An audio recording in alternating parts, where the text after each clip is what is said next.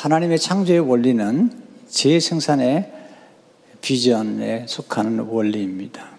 우리가 재생산이라는 말을 가끔 계속 듣는데 이것은 한 사람이 예수 믿고 나서 양육과 훈련을 받은 다음에 제자가 되고 또 제자가 된 사람이 또 다른 사람을 구원해서 양육하고 훈련해서 또 다른 제자를 세우는 것. 이걸 재생산이라고 그렇게 이야기를 합니다. 설교 후에 영상을 보시겠는데요. 저희 교회 선교사님 가운데 김우정 선교사님 태국에 나가 계시는데 이분이 가셔서 48명의 선교사님을 파송하셨어요. 이게 재생산인 거죠. 원래 하나님은 우리를 만드실 때에 재생산의 비전을 가지고 만드셨죠. 창조하셨죠. 창세 1장 27절 8절을 보게 되면 하나님 자기 형상 곧 하나님 형상대로 사람을 창조하실 때 남자와 여자를 창조하시고 하나님이 그들에게 복을 주시며 하나님이 그들에게 이르실 때 생육하고 번성하여 땅에 충만하라. 여기 남자와 여자를 만드시고 생육하고 번성하라. 이것을 문화 명령이란 말을 써요. 이건 모든 인류 인간에게 베푼 명령이죠. 본인이 태어났으면 결혼해서 한 생명, 두 생명을 남기라는 거죠. 창세기 2장 24절을 보게 되면 여러분은 남자가 부모를 떠나 그의 아내와 합하여 둘이 한 몸을 이룰지로다. 이렇게 한 몸을 이룸으로써 예, 또 다른 생명이 예, 생산되는 원리. 하나님이 동물과 새를 만들 때도 비슷한 원리를 적용하셨어요. 노아의 방주에 하나님께서 짐승을 집어넣을 때, 새들을 집어넣을 때 이렇게 말씀하세요. 창세기 7장 2제 3절을 보게 되면 모든 정결한 짐승은 암수 일곱씩 어, male and its mate 하셨어요. 암수예요. 일곱씩 부정한 것은 암수 둘씩을 네 개로 들어오며 공중의 새도 암수 일곱씩 male and female 데려와 그 씨를 온 지면에 유전하게 해라. 이 말은 뭐냐면 이 남자와 여자가 연합하고 또 암컷과 수컷이 연합함으로 또 다른 생명을 낳는 거죠. 암컷과 수컷이 이건 재생산하려면 반드시 연합을 해야 되죠. 연합의 원리죠. 이 연합의 원리 속에 생명의 원리 또 사랑의 원리가 담겨 있죠. 또 하나 중요한 게 있습니다. 이 원리 속에는 아이가 어릴 적에는 재생산할 수 없죠. 성장하고 성숙해야지 연합해서 아이를 낳을 수 있는 거죠. 굉장히 중요한 원리예요. 이 재생산의 원리를 강조했던 분 중에 가장 탁월한 분이 노슨 트로트만이라고 하는 내비게이터의 창시자시죠. 그분이 이렇게 얘기했죠. 인간에게 주신 최초의 명령은 생육하고 번성하라는 것이었습니다. 다시 말하자면 처음에 인간은 자신과 같은 형상을 따라 재생산하도록 창조되었습니다. reproduce. 물론 모든 사람이 결혼하는 거 아니에요. 예수님도 결혼하지 않으셨고 바울도 결혼하지 않았어요. 그러나 예수님과 바울은 영적인 자녀를 낳았어요. 또 신약에 보게 되면 입양의 원리가 나오죠. 너무 심플해요. 여러분이 태어났는데 태어난 여러분은 반드시 한 명 이상은 남겨야 돼요. 두 사람 결혼해 가지고 한 명만 남기면 그건 마이너스예요. 두 명이 남기면 이것은 본전이에요. 세 명을 남기면 이것은 아주 잘한 거예요. 자, 다시 설명하겠어요. 이해가 안 되는 분들을 위해서. 자, 두 사람이 결혼했는데 하나밖에 낳지 않았으면 한 명이 손해예요. 두 명을 낳았으면 본전이에요. 세 명, 네 명을 낳았으면 잘한 거죠. 물론 여기는 꼭 어, 육신적인 결혼에만 얘기하는 게 아니고 영적인 원리도 마찬가지죠. 근데 하나님의 우리 인간에게 주신 놀라운 기쁨 중에 하나는 본인이 결혼해서 자녀를 낳는데 그 자녀가 또 결혼해서 또 다른 자녀를 낳을 때, 자, 본인이 결혼해가지고 자녀를 낳으면 생산한 거죠. 근데 결혼한 자녀들이 재생산해서 결혼해가지고 또 자녀를 낳을 때 그 기쁨은 부부가 결혼해가지고 자녀를 낳은 기쁨과는 비교할 수 없는 또 다른 기쁨을 주는 거죠. 이런 기쁨을 재생산의 기쁨. 이 기쁨은 할머니와 할아버지에게만 주시는 기쁨. 그런 거예요.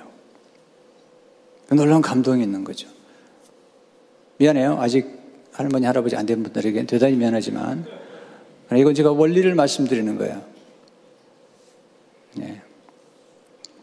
그 아이들이 성장하는 모습을 볼 때, 제가 손주가 셋이에요.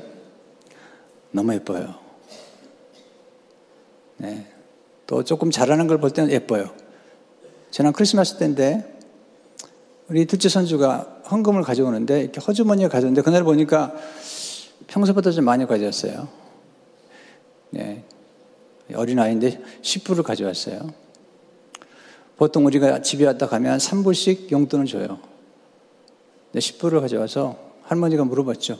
오늘 좀 많다. 그랬더니 오늘 예수님의 생일이기 때문에. 네. 그리고 그것은 제가 알아서 하는 거래. 신경 쓰지 말래. 제가 결정하는 거라는 거예요.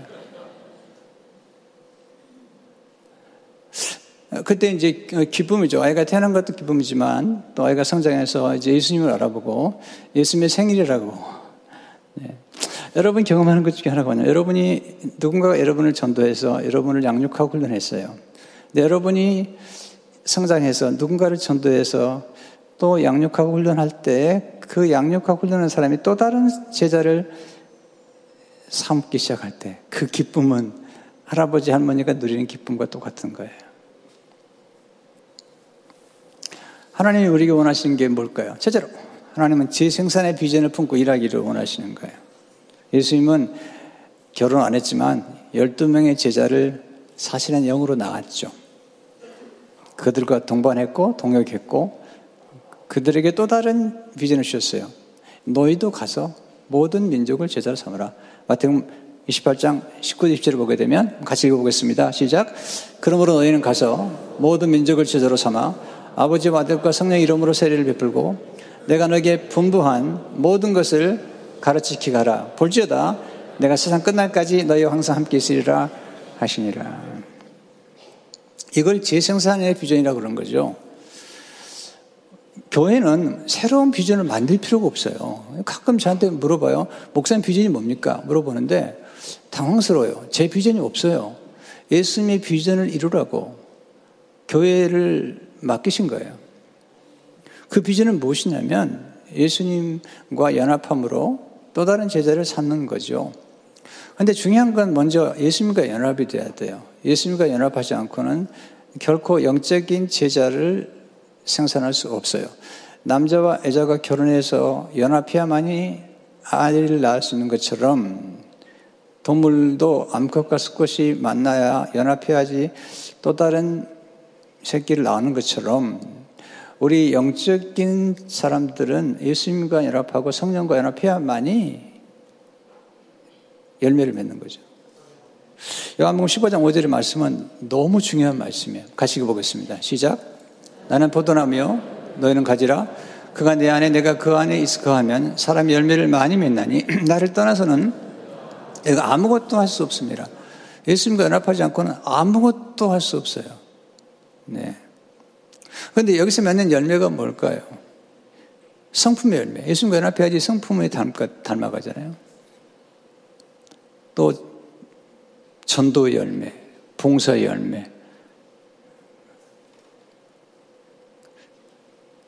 선교 열매, 특별히 지혜 생산의 열매죠.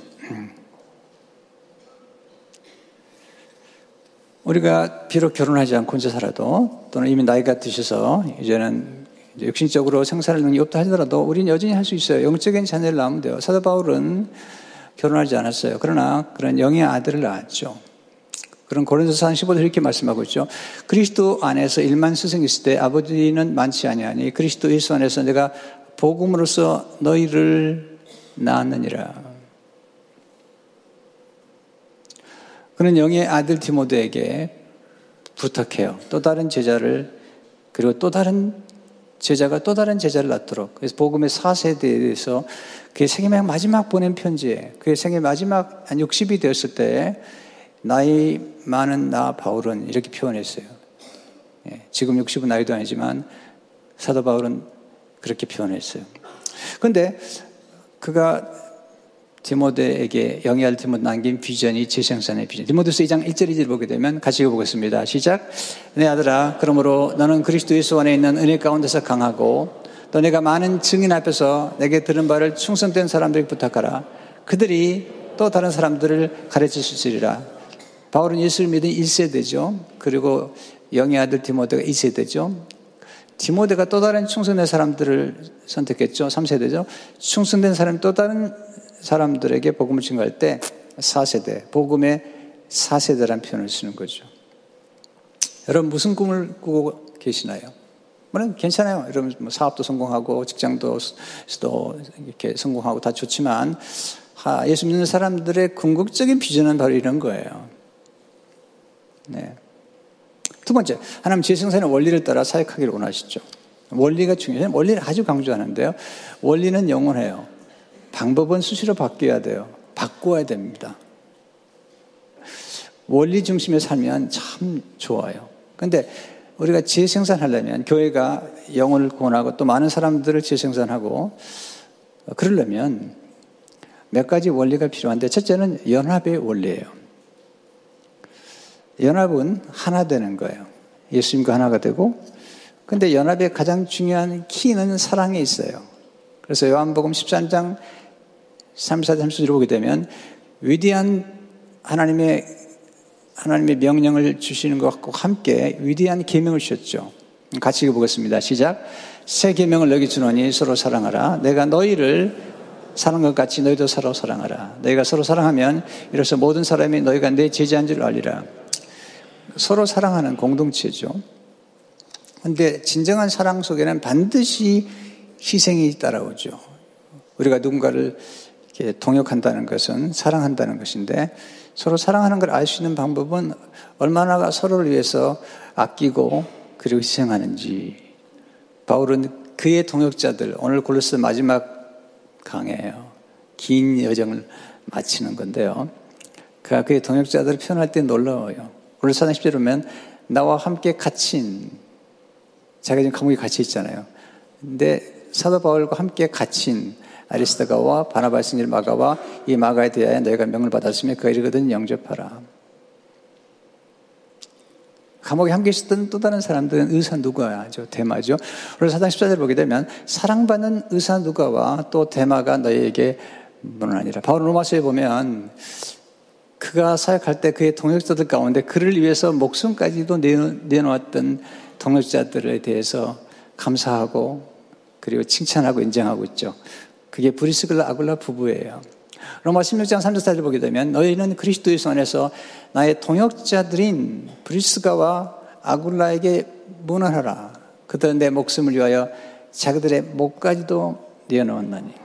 두 번째, 동반의 원리를 따라 살때 재생산의 열매를 맺게 되죠. 동반은 동행하는 거예요. 예, 예수님도 열두 제자와 동행하셨고 또 성교를 보낼 때마다 두 명씩 짝을 지어서 보냈어요. 사도 바울의 전략은 이렇게 동역하는 거예요. 여행을 같이 다니, 성교 여행을 같이 다니는 거죠. 그렇게 함으로써 하나님의 나라를 위해서 함께 역사하는 사람들. 그래서 사당 11절에 보면 유스도로 하는 예수도 너에게 문안하니라. 그들은 할레파이나 이들만은 하나님의 나라를 위하여 함께 역사하는 자들이니 함께 역사하는 자들이니 이런 사람들이 나의 위로가 되었느니라. 성교 전략은 지도자가 세워지고 함께 동반할 자들을 세워서 하나님의 뜻을 이루는 거죠. 동반자에게 목표가 그냥 그냥 운영이 아니죠. 목표가 있고 그 목표에 헌신하는 사람들이죠. 동반자 또는 동역자란 말을 자주 쓰는데 함께 수고하고 함께 협력하고 함께 일하는 사람이죠.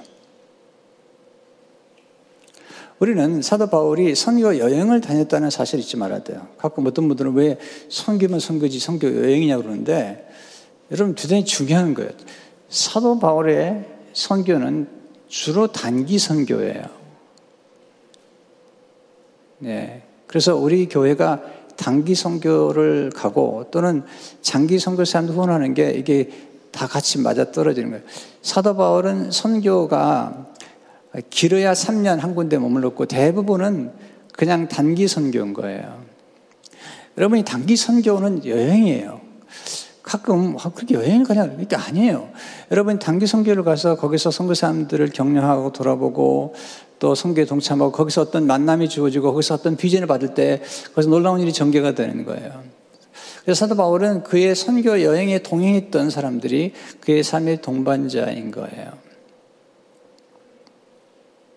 저는 단기 선교에 굉장히 높은 평가를 두는 사람이에요. 목사님 한 일주일 만에 아니면 뭐 이틀 여러분 그게 얼마나 중요한데요. 어때로는 한 번의 만남이 우리 생애에 뭔가를 완전히 각인시켜 놓는 네. 그런 경우를 할 수가 있잖아요. 저 어릴 적에 제 고향에 여자 선교사님 다섯 분이 참석했어요. 오스트레일리아, 호주죠? 미국, 핀랜드 이런 분에서 오신 분들이에요. 그 당시에 교사들인데 단계생으로 오셨어요. 노래를 가르쳐 주셨어요. 나의 주, 나의 주, 무덤에서 부활하신 나의 주. 무릎을 꿇고 경배를 드리세요. 예수는 나의 주. 짧은 기간 왔다가 하늘을 가르치면서 떠났어요. 전 영어를 잘그 당시 못했죠. 근데 그 인상이 얼마나 놀라운지 몰라요.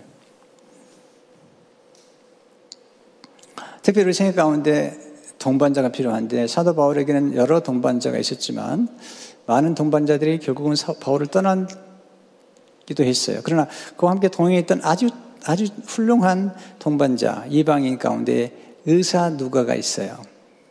바울은 의사 누가를 얘기할 때마다 사랑받는 의사 누가라고 얘기했어요. 왜 그랬을까요? 왜 하나님께서 의사인 누가를 바울의 동반자로 선택했을까요? 바울이 많이 아팠거든요. 많이 맞았거든요. 육체 가식이 있었거든요.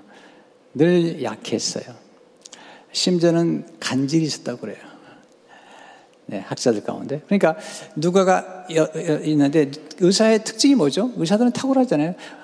관찰에 탁월해요, 관찰. 또 하나는 의사들의 탁월한 점은 기록에 탁월합니다. 이런 환자가 오면 반드시 그 환자의 이야기를 듣고 기록에 남깁니다. 그래서 허준이라는 의사가 아, 전쟁이 나니까 그 전쟁통에 꼭 가져가는 게 뭐냐면 환자들을 치유했던 기록이에요. 네. 그래서 누가는 사실은 의사면서 그런 관찰하면서 기록했던 역사가, 역사가라는 것은 기록을 남기는 사람이에요. 헤니 블랙게비와 그의 아들 토마스 블랙게비가 쓴 책에 보면 이렇게 얘기하고 있습니다. 바울이 여러 번 매를 맞고 채찍질 당하고 감옥에 갇혔을 때 누가의 의학 지시는 이용하게 쓰였을 것이다. 그러나 무엇보다도 그는 바울의 친한 친구이자 여행 동반자였다. 마지막 로마 여행을 포함해 바울의 여러 전도 여행에 동행했던 그는 바울에게 치료와 격려, 오정을 베풀었으며 바울이 타 문화에 대한 통찰력을 갖도록 도왔다. 그래서 의료 성교가 굉장히 중요한 거예요. 또 제 생에 보면 제가 늘 연약하기 때문에 제 생애 가운데 보면 중요할 때마다 좋은 닥터들을 반드시 보내주셨어요. 네. 그건 정말 저 하나님 분이라고 생각해요. 네. 그래서 제 주위에는 늘 좋은 의사들이 계세요. 그래서 저를 도와주고 제 부족한 부분들을 채워주는 분들을 만나게 되죠. 그러나 꼭 의사만 꼭 동역자가 되는 건 아니에요. 예를 하나 들은 거예요. 지금 설명을. 하나님께서 왜 사도 바울 곁에 이러이러한 동역자를 두었는가를 말씀. 세 번째, 고난의 오리를 따라 재생할 때 재생산의 열매를 맺게 되죠. 여러분, 모든 생명은 고통 가운데 태어나는 거예요. 여러분과 제가 태어날 때 어머니의 산통을 통해서 태어났습니다. 그러나 중요한 게 있습니다. 그런 산통이 기쁨으로 바뀌는 것입니다. 여러분, 생명이 태어날 때 그 생명이 주는 기쁨. 우리가 아, 고난 중에 전도하고 선교할 때 그때 영혼을 구원한 그 기쁨은 그건 우리의 고난을 능히 상쇄하고도 남을 수 있는 10개월 동안 엄마가 배를 아파하면서 그리고 아이가 태어날 때 산통을 안고 태어나지만 그 아이가 태어났을 때 그 기쁨은 그 10개월과 산통의 그 아픔을 능히 상쇄하고도 남아요. 거기다 둘째 나보세요. 더 기대가 되는 거예요. 이 아이는 어떻게 클까? 이번에 어, 신방을 갔다가 네. 한 우리 목회자로 임종 예배를 갔어요. 근데 한, 한, 한 분은 임종을 하는 시간인데, 한 분, 한 분은 우리 교인 가운데 생명이 두 번째가 태어났어요. 그래서, 어, 가까운 데기 때문에 들렸어요. 들었더니 너무 좋아하는 거예요. 너무 좋아하는 것을 보고 지금 실수를 했어요. 아이를 낳으면 우리가 장학금을 준다고 그랬더니 목사님 조금 더 있다가요. 네, 지금 너무 힘들어서 지금 얘기하지 마세요. 그러더라고. 네, 무슨 말인지 알죠? 그러나 조금만 키우면서 기쁨이 오면, 네, 놀랍. 그래서 사도 바울 하나님께서 부르셨을 때 그에게 권한을 말씀하시죠. 다메섹에서 그를 선택한 다음에 내 이름을 위하여 고난을 얼마나 받아질까를 내가 알게 하겠다. 그러나 바울은 그의 고난과 비교할 수 없는 기쁨, 선교의 기쁨, 교회를 세우고 돌보는 기쁨, 그런 감옥에 있었지만 영혼을 구원한 그 기쁨에 넘쳐서 빌립보서에 보면 기쁨이란 단어가 얼마나 많이 나오는지, 그가 얼마나 행복한지, 얼마나 지족하고 자족하는지 말씀하고 있죠. 그의 사난형의 아들에게 부탁하죠. 디모데 2장 3절을 보니까 너는 그리스도 예수의 좋은 병사로 나와 함께 고난을 받으라. 여러분, 교회에서 여러분들이 봉사하고 어떤 고난을 시행할 때 그걸 어, 손해라고만 생각하지 마세요.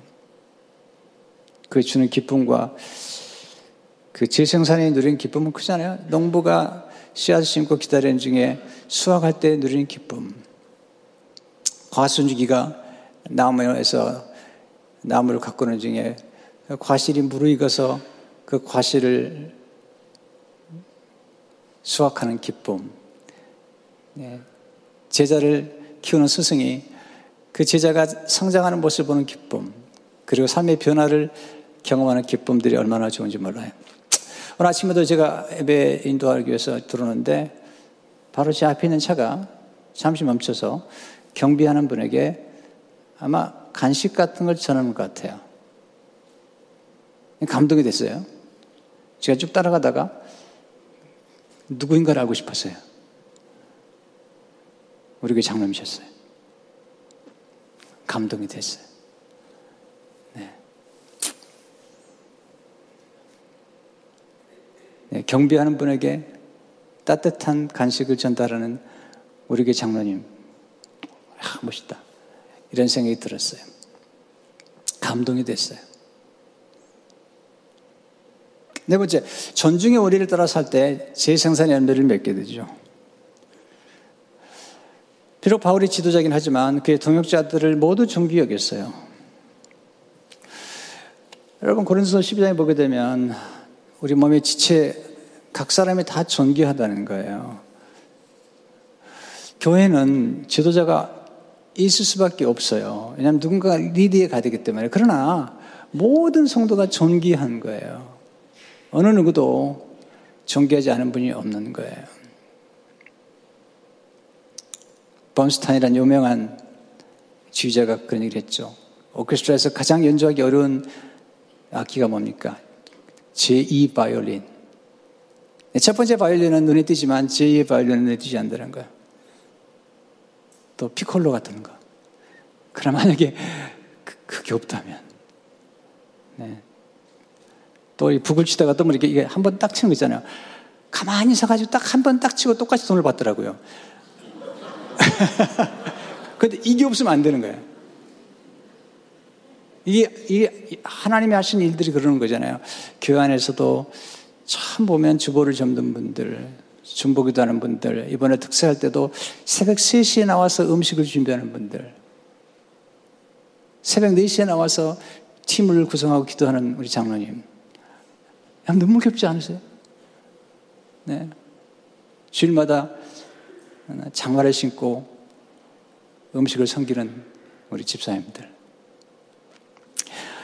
바울은 그의 동역자들을 인정하고 칭찬하죠. 고로사 4장 11편 보면 그리스도 예수의 종인 너에게서 온 에바브라가 고로스 교서 온 에바브라가 바울을 감옥에 찾아와서 위로해 주는 거예요. 너에게 문하는 일을 그가 항상 너희를 위하여 애써 기도하여 너희로 하나님의 모든 뜻 가운데서 완전하고 확신 있게 서기를 구하나니 그러니까 너희와 라우디게 있는 자들과 히에라볼리에 있는 자들을 위하여 많이 수고하는 것을 내가 증언하더라. 바울이 자기 동료들을 인정하는 거죠. 많이 수고한 것과 애써 기도하는 것과 하나님의 뜻을 이루기 위해서 헌신하는 성들 헌신하는 그의 헌신된 골로새 교회 담임 목사 그를 칭찬하고 인정하고 세워주고 있잖아요. 그러면서 그의 소신을 그의 동역자들과 함께 그가 직접 한dom으로 개척한 교회 사람들에게 얘기할 때 때로는 이름을 검해가면서 문안하도록 부탁하죠. 오늘 우리 사장은 15절, 18절 마지막 부분이에요. 마지막 부분은 같이 읽어야지 우리가 고로스가 끝나는 거예요. 같이 읽어보겠습니다. 시작. 라오디가 있는 형제들과 눈바와 그자의 집에 있는 교회에 문안하고 이 편지를 너에게서 읽은 후에 라오디가 인의 교회에서도 읽게 하고 또 라오디게로부터 오는 편지를 너도 읽어라. 아키포에게 이르기를 주 안에서 받은 직분을 상가이르러 가라. 다 바울은 친필로 만하노니 내가 메인 것을 생각하라. 은혜가 너에게 있을지어다. 자, 세 번째. 하나님 동반자를 자 선택해서 사역하기 원하십니다. 우리가 누구나 다 사랑할 수 있죠. 사랑해야 되죠. 원수까지 사랑해야 되지만 아무나 하고 결혼하면 안 됩니다. 여러분의 자녀들을 아무나에게 결혼시키면 안 됩니다. 사람을 선택하고 특별히 연합하고 동반하는 데는 반드시 기준이 필요합니다. 여러분이 사업을 한다면, 여러분이 사업 파트너를 정한다면 신중하셔야 됩니다. 여러분이 그토록 아깝게 키웠던 여러분의 자녀들에게 어떤 배우자를 선택하게 되면 반드시 기준을 가르쳐 줘야 됩니다. 우리가 예수 그리스도 안에서 동반자를 선택할 때는 일정한 원리가 있죠. 하나님의 나라에 초점을 맞추시는 사람, 먼저 그 나라와 그의 의를 구할 수 있는 이 초점이 중요한데, 우연한 게, 이 초점이라는 단어, 포커스라는 단어를 이게 이야기하고 묵상하는 중에 다섯 가지 단어가 떠올랐는데, 이게 너무나 중요한 단어였어요. 포커스 F란 단어는 faithfulness, 신실함이라는 단어예요. 두 번째 O는 obedience, 세 번째 C는 Christ, 네 번째 U는 unity, 일치연합이죠. 다섯 번째 S는 서비스, 섬김과 예배죠. 그 중심에 Christ가 있는 거죠. 그러므로 우리가 사람을 선택할 때는 다섯 가지 원리를 기억해. 첫째로 Chri- Christ, 예수님을 중심에 모신 사람을 선택하셔야 돼요. 예수님과 연합된 사람. 아, 재밌는 건 이번에 이거, 이거 말씀 좀 받다가 초점 맞추기란 영어로 보니까 focus on 이란 단어인데 생활 영어 가운데는요, focus on이란 말 대신에 center on 이란 말을 썼어요. 중심부의 뜻다. 예수님이 중심부예요. 예수님 만물의 중심이세요. 그래서 히브리 2장 3절을 보게 되면 이는 하나님 영광의 광채시여 그의 본체 형상이시라 그의 능력의 말씀으로 말씀을 붙들고 예수님은 모퉁이 돌이에요. 모퉁이 머릿돌인데 옛날에는 이 모퉁이 머릿돌을 중심으로 딱 놓고 벽돌을 쌓아가는 거예요. 모퉁이를 빼면 다 무너지는 거예요. 그래서 우리 삶과 이 우주와 모든, 모든 것은 예수 그리스도가 중심에 있을 때에 가장 안전하고 조화를 이루는 것입니다. 그래서 먼저 예수님 중심의 삶을 살아야 됩니다. 가끔 이런 분이 계세요. 목사님 직장 생활하다 보니까 어려워요. 여러분, 그렇게 핑계하지 마세요. 다니엘은 직장 생활 잘하면서 언제나 킹덤을 생각했어요. 요셉은 직장 생활 잘하면서 그런 킹덤을 생각했어요. 느헤미야는 왕의 술 맡은 관원장이었지만 그런 하나님의 나라를 생각했어요. 여러분 직장에서 탁월하셔야 돼요. 네, 제가 하지만 강조하지만 여러분이 3천 불의 억을 받는다면 9천 불은 남겨서 서다님께 드려야 돼요. 갑자기 썰렁한데요. 여러분, 이건 기본인 거예요. 여러분 직장에 가서 여러분이 유익이 돼야 되는 거예요. 크리스찬들이라면 크리스찬답게 탁월해야 돼요. 월급 그냥 받으면 안 되는 거예요. 여러분이 그만큼 직장에서 탁월한 모습 보면서 킹덤을 생각해야죠. 두 번째는 신실한 사람을 선택하셔야 돼요. 바울은 그의 동역자들을 칭찬할 때마다 이렇게 칭찬하죠. 고린도장 7절 보면 이와 같이 우리와 함께 종된 사랑하는 에바보라에게 너희가 배웠나니 그는 너희를 위하여 그리스도의 신실한 일꾼이요. 신실하다 말은 믿음직스럽다는 거예요. 또 다른 단어로 충성됐다는 거예요. 바울은 디모데에게 충성된 사람을 선택하려. 디모데장 이제 보니까 내가 많은 증인 앞에서 내게 들은 바를 충성된 사람들에게 부탁하라. 예수님은 충성된 분이잖아요. 히브리 3절을 보니까 그리스도는 그의 집에 맡은 아들로 충성하였으니. 세 번째, 순종의 사람을 선택하셔야 돼요. 불순종하는 사람은 교만한 사람이에요. 말이 많은 사람이에요. 하나님의 나라는 순종하는 나라예요. 왜? 예수님이 순종하셨기 때문에. 순종의 영이 성령이세요. 거역하게 하는 영이 악령이에요. 그래서 불순종의 사람들 사이에 역사는 영이 있고 순종하는 사람들 사이에 역사는 영이 있어요. 빌립비전 8절 보니까 사람의 모양으로 나타나 자기를 낮추시고 죽기까지 복종하셨어요. 여러분 제자의 길을 가는 사람에게 순종보다 더 귀한 건 없어요. 이해가 되지 않아도 갈 바를 알지 못하지만 명령하셨기 때문에 떠나고 말씀하시기 때문에 믿고 실천해 보면 결과가 있는 거죠. 제자는 스승에게 순종할 때만이 잘 배울 수가 있어요. 그리고 순종은 진리를 깨닫는 가장 깊은 원리예요. 네 번째, 유니티, 연합하는 거죠. 하나가 되는 것. 분일이나 분일이 아니잖아요. 연합하기 위해서는 같은 말, 같은 마음 품어야죠. 같은 생각들. 그런 7장 10절을 보니까 형제들아 내가 우리 주 예수 그리스도 이름으로 너희를 권하니 모두가 같은 말을 하고 너희 가운데 분쟁이 없이 같은 마음과 같은 뜻으로 온전히 합하라. 빌리비장 2절 보니까 마음을 같이하여 같은 사랑을 가지고 뜻을 합하여 한 마음을 품어 같은 비전, 같은 뜻, 같은 목표, 같은 말, 같은 마음, 한 마음, 같은 사랑. 이게 십자가죠. 십자가는 연합하는 것이고 연결하는 것이죠. 만물을 통일하게 만드는 것이. 베드장 10절에 보니까 하늘에 있는 것이나 땅에 있는 것이나 다 그리스도 안에서 통일되게 하려 하십니다. 다섯 번째, 섬기는 거죠. 그리고 예비하는 거죠. 우리 삶의 첫째 맞추려면 예수님이 어떻게 오셨죠? 성기로 오셨죠. 그리고 자신을 드렸어요. 이게 예배예요. 두 가지 같이 가는 거죠. 마감 10장 45절 보면 인자가 온 것은 섬김을 받으려면 아니라 도리어 섬기려 하고 자기 목숨을 많은 사람의 대성물로 주려 함이라. 여러분 예배는 반드시 드림이 필요한 거예요. 이 드림인데 예수님은 자신을 드렸어요. 이게 예배죠. 여러분, 설교는 굉장히 중요해요. 왜냐하면 설교를 통해서 여러분이 진리 가운데서 예배하셨기 때문에. 그러나, 설교와 함께 중요한 건 찬과 경배와 기도와 여러분의 드림이에요. 헌금 시간이 어떻게 보면 가장 중요한 드림의 시간이에요. 예수님은 자기 몸 들으셨잖아요. 그리고, 그리고 이 드림이 예배의 절정이죠. 선교의 클라이막스는 뭐죠? 예배죠. 자, 보세요. 요한계시 7장 9절에 12절을 보게 되면 이게 선교의 절정인데요. 이 은혜가 보니 각 나라와 적석과 백성과 방언에서 우리 교회 보세요. 케냐에, 네. 터키에, 중국에, 유럽에, 인도네시아에, 네. 각 나라와 적석과 백성과 방언에서 또 IT에.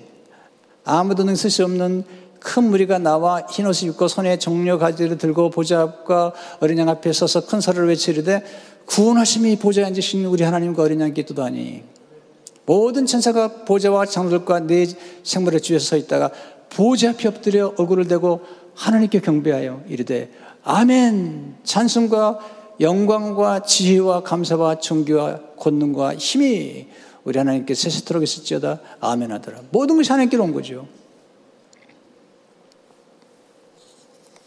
우리가 동반자들을 선택해 잘 분별해더라도 우리 곁을 떠난 사람들이 있죠. 바울이 그런 경험을 해요. 생애 마지막에 그가 쓴 편지가 디모데후서인데 그 영의 아들에게 편지를 쓰면서 그가 어떤 동반자를 선택해야 될지 그리고 동반자나 동역자들 가운데 실망을 당할 때 어떻게 극복해야 될지, 그리고 어떤 사람들이 위험한 사람들이지 분별력을 키워주죠. 반드시 해야 되죠. 나이 또 생애 마지막에 설렁을 불러가지고 조심해라. 심의를 조심해라. 나쁜 놈이다. 디모서 1장 15절에 보게 되면 아시아에 있는 모든 사람이 나를 버린 일을 내가 안 하니 그 중에는 부길로와 험에게에도 있느니라.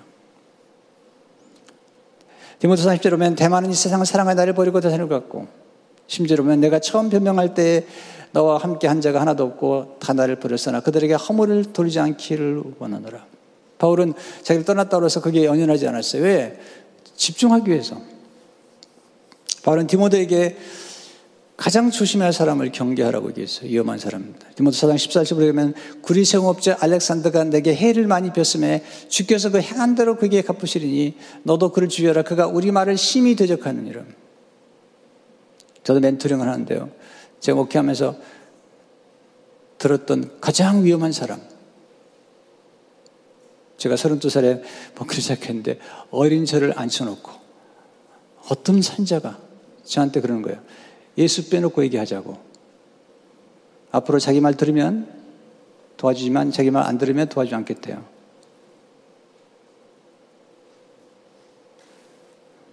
그런 분은 소세 불가하지만 조심해야 됩니다. 여러분 교회에서 예수 빼놓고 얘기하면 아무것도 안 되는 거예요.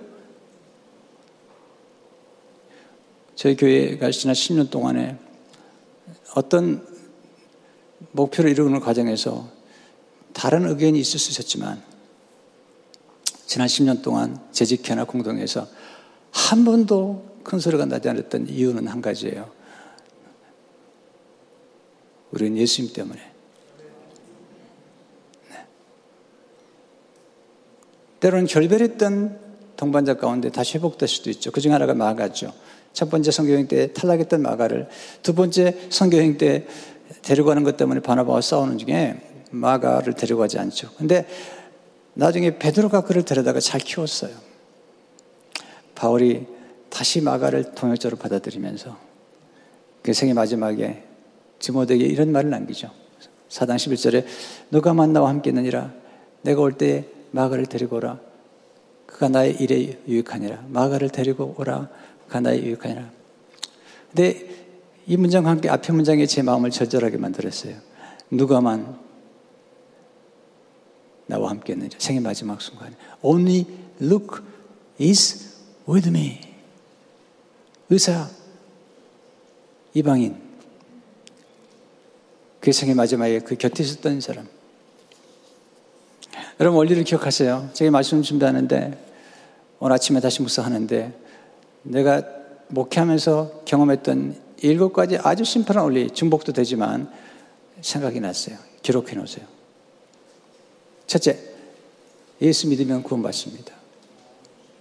첫 번째 원리, 예수 믿으면 구원받습니다. 따라서 예수 믿으면 구원받습니다. 두 번째 원리, 순종하면 축복받습니다. 여러분, 불순종하면서 축복받겠다는 생각은 원리적이지 않아요. 세 번째, 기도함으로 능력 받습니다. 기도해야 능력을 받는 거예요. 네 번째, 교육을 통해 성장합니다. 여러분, 교육받지 않고 어떻게 성장해요? 다섯 번째, 봉사를 통해 상을 받습니다. 봉사함으로 상을 받는 거예요. 교회 가서 다 자꾸 이렇게 봉사를 따르게 생각하면 안 돼요. 하나님의 나라의 상을 받을 뿐만 아니라 이 땅에 사는 동안에도 반드시 상을 주시는 거예요. 여섯 번째, 선교를 통해서 하나님의 뜻을 이루는 거예요. 일곱 번째, 예배를 통해 하나님께 영광을 돌리는 겁니다.